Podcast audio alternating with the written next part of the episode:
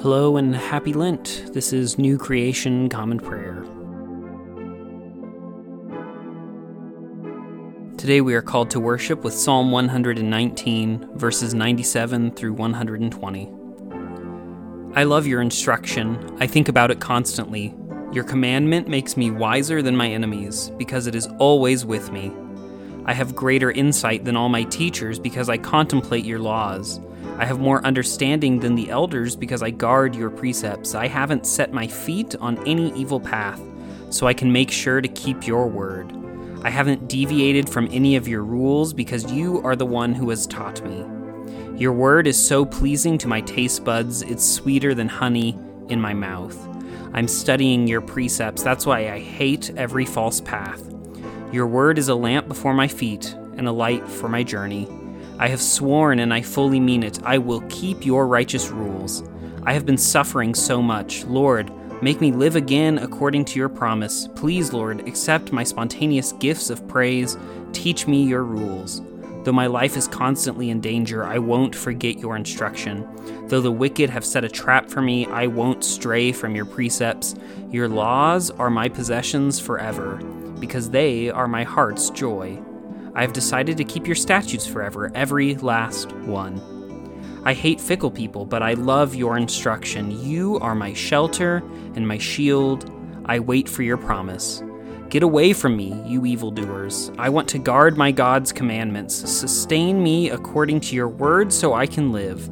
Don't let me be put to shame because of hope. Support me so I can be saved and so I can focus constantly on your statutes.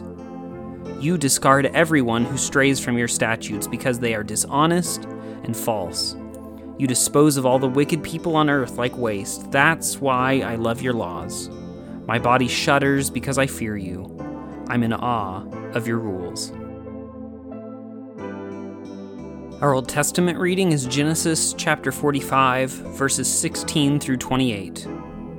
When Pharaoh's household heard the message, Joseph's brothers have arrived. Both Pharaoh and his servants were pleased. Pharaoh said to Joseph, "Give your brothers these instructions. Load your pack animals and go back to the land of Canaan. Get your father and your households and come back to me. Let me provide you with good things from the land of Egypt so that you may eat the land's best food. Give them these instructions too. Take wagons from the land of Egypt for your children and wives and pick up your father and come back. Don't worry about your possessions because you will have good things from the entire land of Egypt." So Israel's sons did that. Joseph gave them wagons as Pharaoh instructed, and he gave them provisions for the road. To all of them he gave a change of clothing, but to Benjamin he gave 300 pieces of silver and 5 changes of clothing. To his father he sent 10 male donkeys carrying goods from Egypt, 10 female donkeys carrying grain and bread and rations for his father for the road. He sent his brothers off, and as they were leaving he told them, "Don't be worried about the trip." So they left Egypt and returned to their father Jacob in the land of Canaan. They announced to him, "Joseph's still alive. He's actually ruler of all the land of Egypt." Jacob's heart nearly failed, and he didn't believe them. When they told him everything Joseph had said to them, and when he saw the wagons Joseph had sent to carry him, Jacob recovered. Then Israel said, "This is too much. My son Joseph is still alive. Let me go and see him before I die."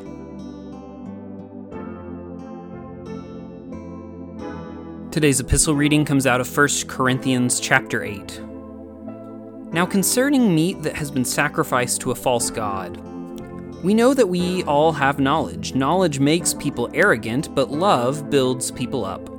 If anyone thinks they know something, they don't yet know as much as they should. But if someone loves God, then they are known by God. So concerning the actual food involved in these sacrifices to false gods, we know that a false god isn't anything in this world, and that there is no God except for the one God. Granted, there are so-called gods in heaven and on earth, as there are many gods and many lords. However, for us believers, there is one God, the Father. All things come from him, and we belong to him, and there is one Lord, Jesus Christ. All things exist through him, and we live through him. But not everybody knows this. Some are eating this food as though it really is food sacrificed to a real idol because they were used to idol worship until now. Their conscience is weak because it has been damaged. Food won't bring us closer to God. We're not missing out if we don't eat, and we don't have any advantage if we do eat. But watch out, or else this freedom of yours might be a problem for those who are weak. Suppose someone sees you, this person who has knowledge, eating in an idol's temple. Won't the person with a weak conscience be encouraged to eat the meat sacrificed to false gods? The weak brother or sister for whom Christ died is destroyed by your knowledge. You sin against Christ if you sin against your brothers and sisters and hurt their weak consciences this way. This is why, if food causes the downfall of my brother or sister, I won't eat meat ever again, or else I may cause my brother or sister to fall. Today our gospel reading comes out of the Gospel of Mark, chapter 6, verses 13 through 29. They cast out many demons, and they anointed many sick people with olive oil and healed them. Herod the king heard about these things because the name of Jesus had become well known. Some were saying, John the Baptist has been raised from the dead, and this is why miraculous powers are at work through him. Others were saying, he is Elijah. Still others were saying, he is a prophet like one of the ancient prophets. But when Herod heard these rumors, he said, John, whom I beheaded, has been raised to life. He said this because Herod himself had arranged to have John arrested and put in prison because of Herodias, the wife of Herod's brother Philip. Herod had married her, but John told Herod, it's against the law for you to marry your brother's wife. So Herodias had it in for John. She wanted to kill him, but she couldn't. This was because Herod respected John. He regarded him as a righteous and holy person, so he protected him. John's words greatly confused Herod, yet he enjoyed listening to him. Finally, the time was right. It was one of Herod's birthdays when he had prepared a feast for his high-ranking officials and military officers and Galilee's leading residents. Herod's daughter Herodias came in and danced, thrilling Herod and his dinner guests. The king said to the young woman, ask me whatever you wish, and I will give it to you. Then he swore to her, whatever you ask, I will give to you, even as much as half of my kingdom. She left the banquet hall and said to her mother, what should I ask for? John the Baptist's head, Herodias replied.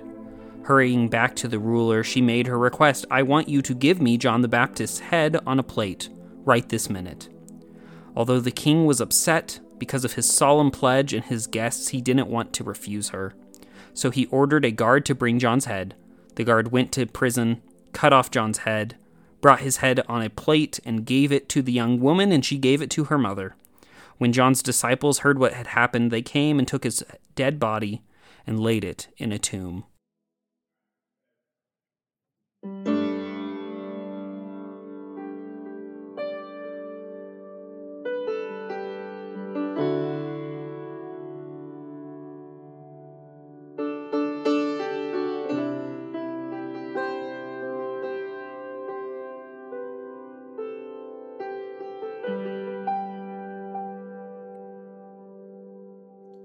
I will exalt you.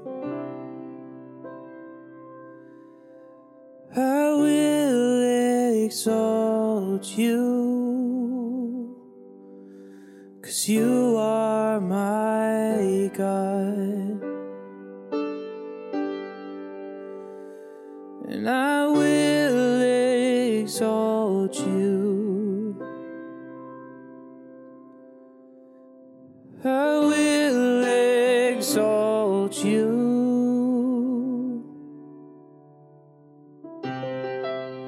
'cause you are my God.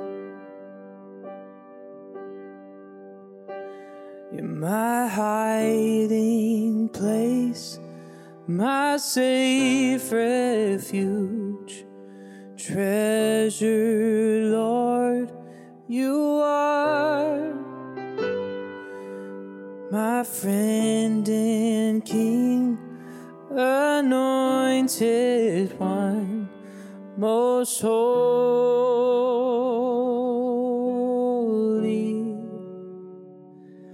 and I will exalt you.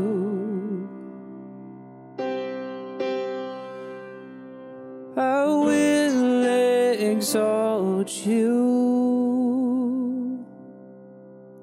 And I will exalt you, 'cause you are my God, I will exalt you. I will exalt you.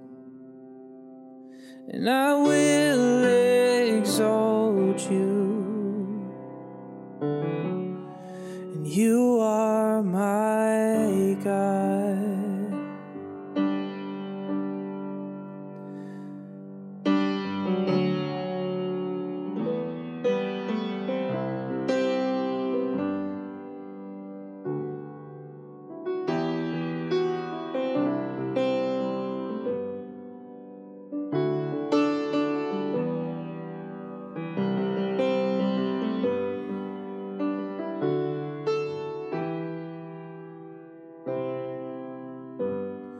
My hiding place, my safe refuge, treasure, Lord, you are my friend and King, anointed one, most holy, my hiding place, my safe refuge, my treasure, Lord, you are my friend and King, anointed one, most holy, most holy.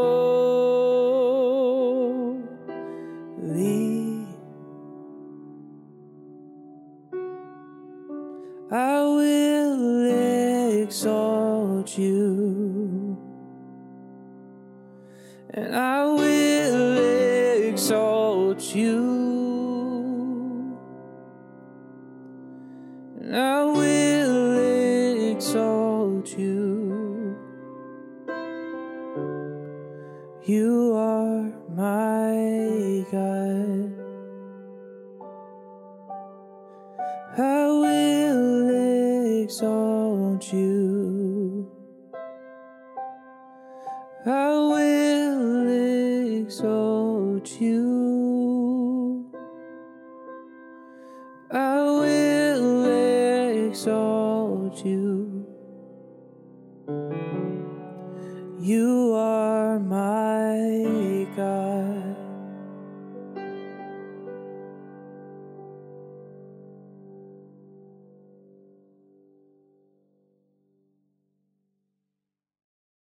The Apostles' Creed is a statement of Christian faith that has been handed down in Western Christianity for well over 1,500 years. While shorter than the Nicene Creed, it beautifully summarizes the core tenets of Christianity about the triune God and the people of God called the Church. It faithfully hands down through the ages the beliefs given to the Church by the first apostles of Jesus Christ, generation to generation. Now, let's recite that faith handed down so beautifully together. I believe in God, the Father Almighty, creator of heaven and earth. I believe in Jesus Christ, his only Son, our Lord. He was conceived by the power of the Holy Spirit and born of the Virgin Mary. He suffered under Pontius Pilate, was crucified, died, and was buried. He descended to the dead. On the third day he rose again. He ascended into heaven and is seated at the right hand of the Father. He will come again to judge the living and the dead. I believe in the Holy Spirit, the Holy Catholic Church, the communion of saints, the forgiveness of sins, the resurrection of the body, and the life everlasting. Amen.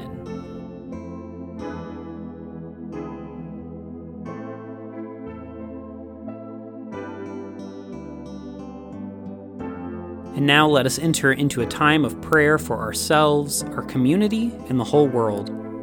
I invite you, wherever you're joining with us, to lift up your prayers, either out loud or silently, wherever you are today. Let's pray. Lord, we pray for your church, both our local congregation and the church worldwide. Help us to be unified in our mission today and to be great co-partners with your Spirit wherever we find ourselves.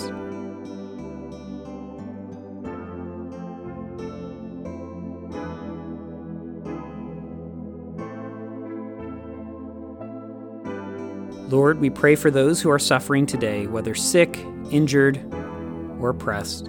Be with them, supply their needs, and bring justice today, we pray.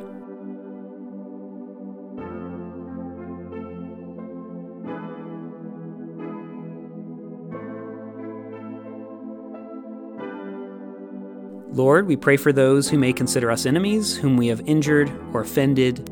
Grant them your peace and enable us to be peacemakers.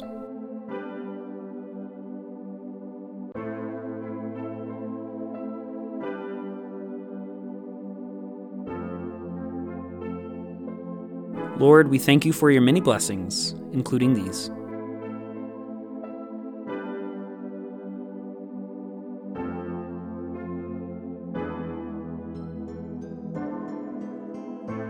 Lord, during this season of Lent, give us the will to take up our cross and follow after your Son, Jesus Christ, in living a cruciform life. And now let us pray the prayer our Lord Jesus taught us.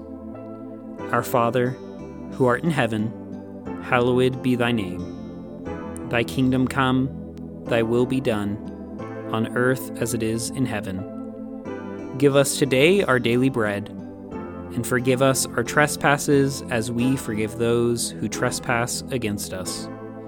Lead us not into temptation, but deliver us from evil. For thine is the kingdom, and the power, and the glory forever. Amen.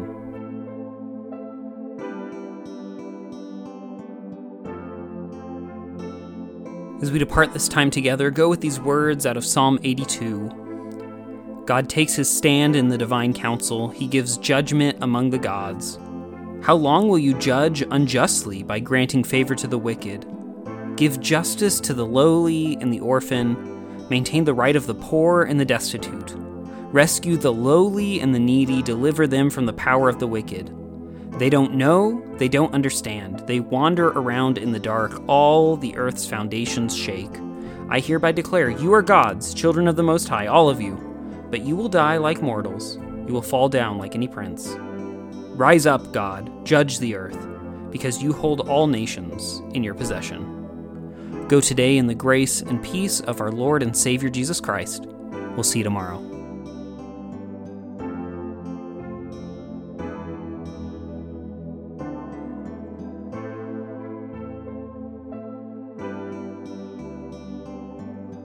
New Creation Common Prayer is a ministry of New Creation Community Online, New Creation Community Middleton, and Nampa College Church. You can find out more about our ministries by visiting nampacollegechurch.com. Today's hymn was I Will Exalt You, performed by Riley Fast and recorded and mixed by Drew McKellips. All scripture readings were out of the Common English Bible. Today's psalm reading was read by Caleb Daniels. Today's Old Testament reading was by Caleb Daniels. Today's epistle reading was by Caleb Daniels. And today's gospel reading was by Caleb Daniels. Background music for New Creation Common Prayer was created awesomely by Keller Gage. Today's devotion was produced and edited by Caleb Daniels.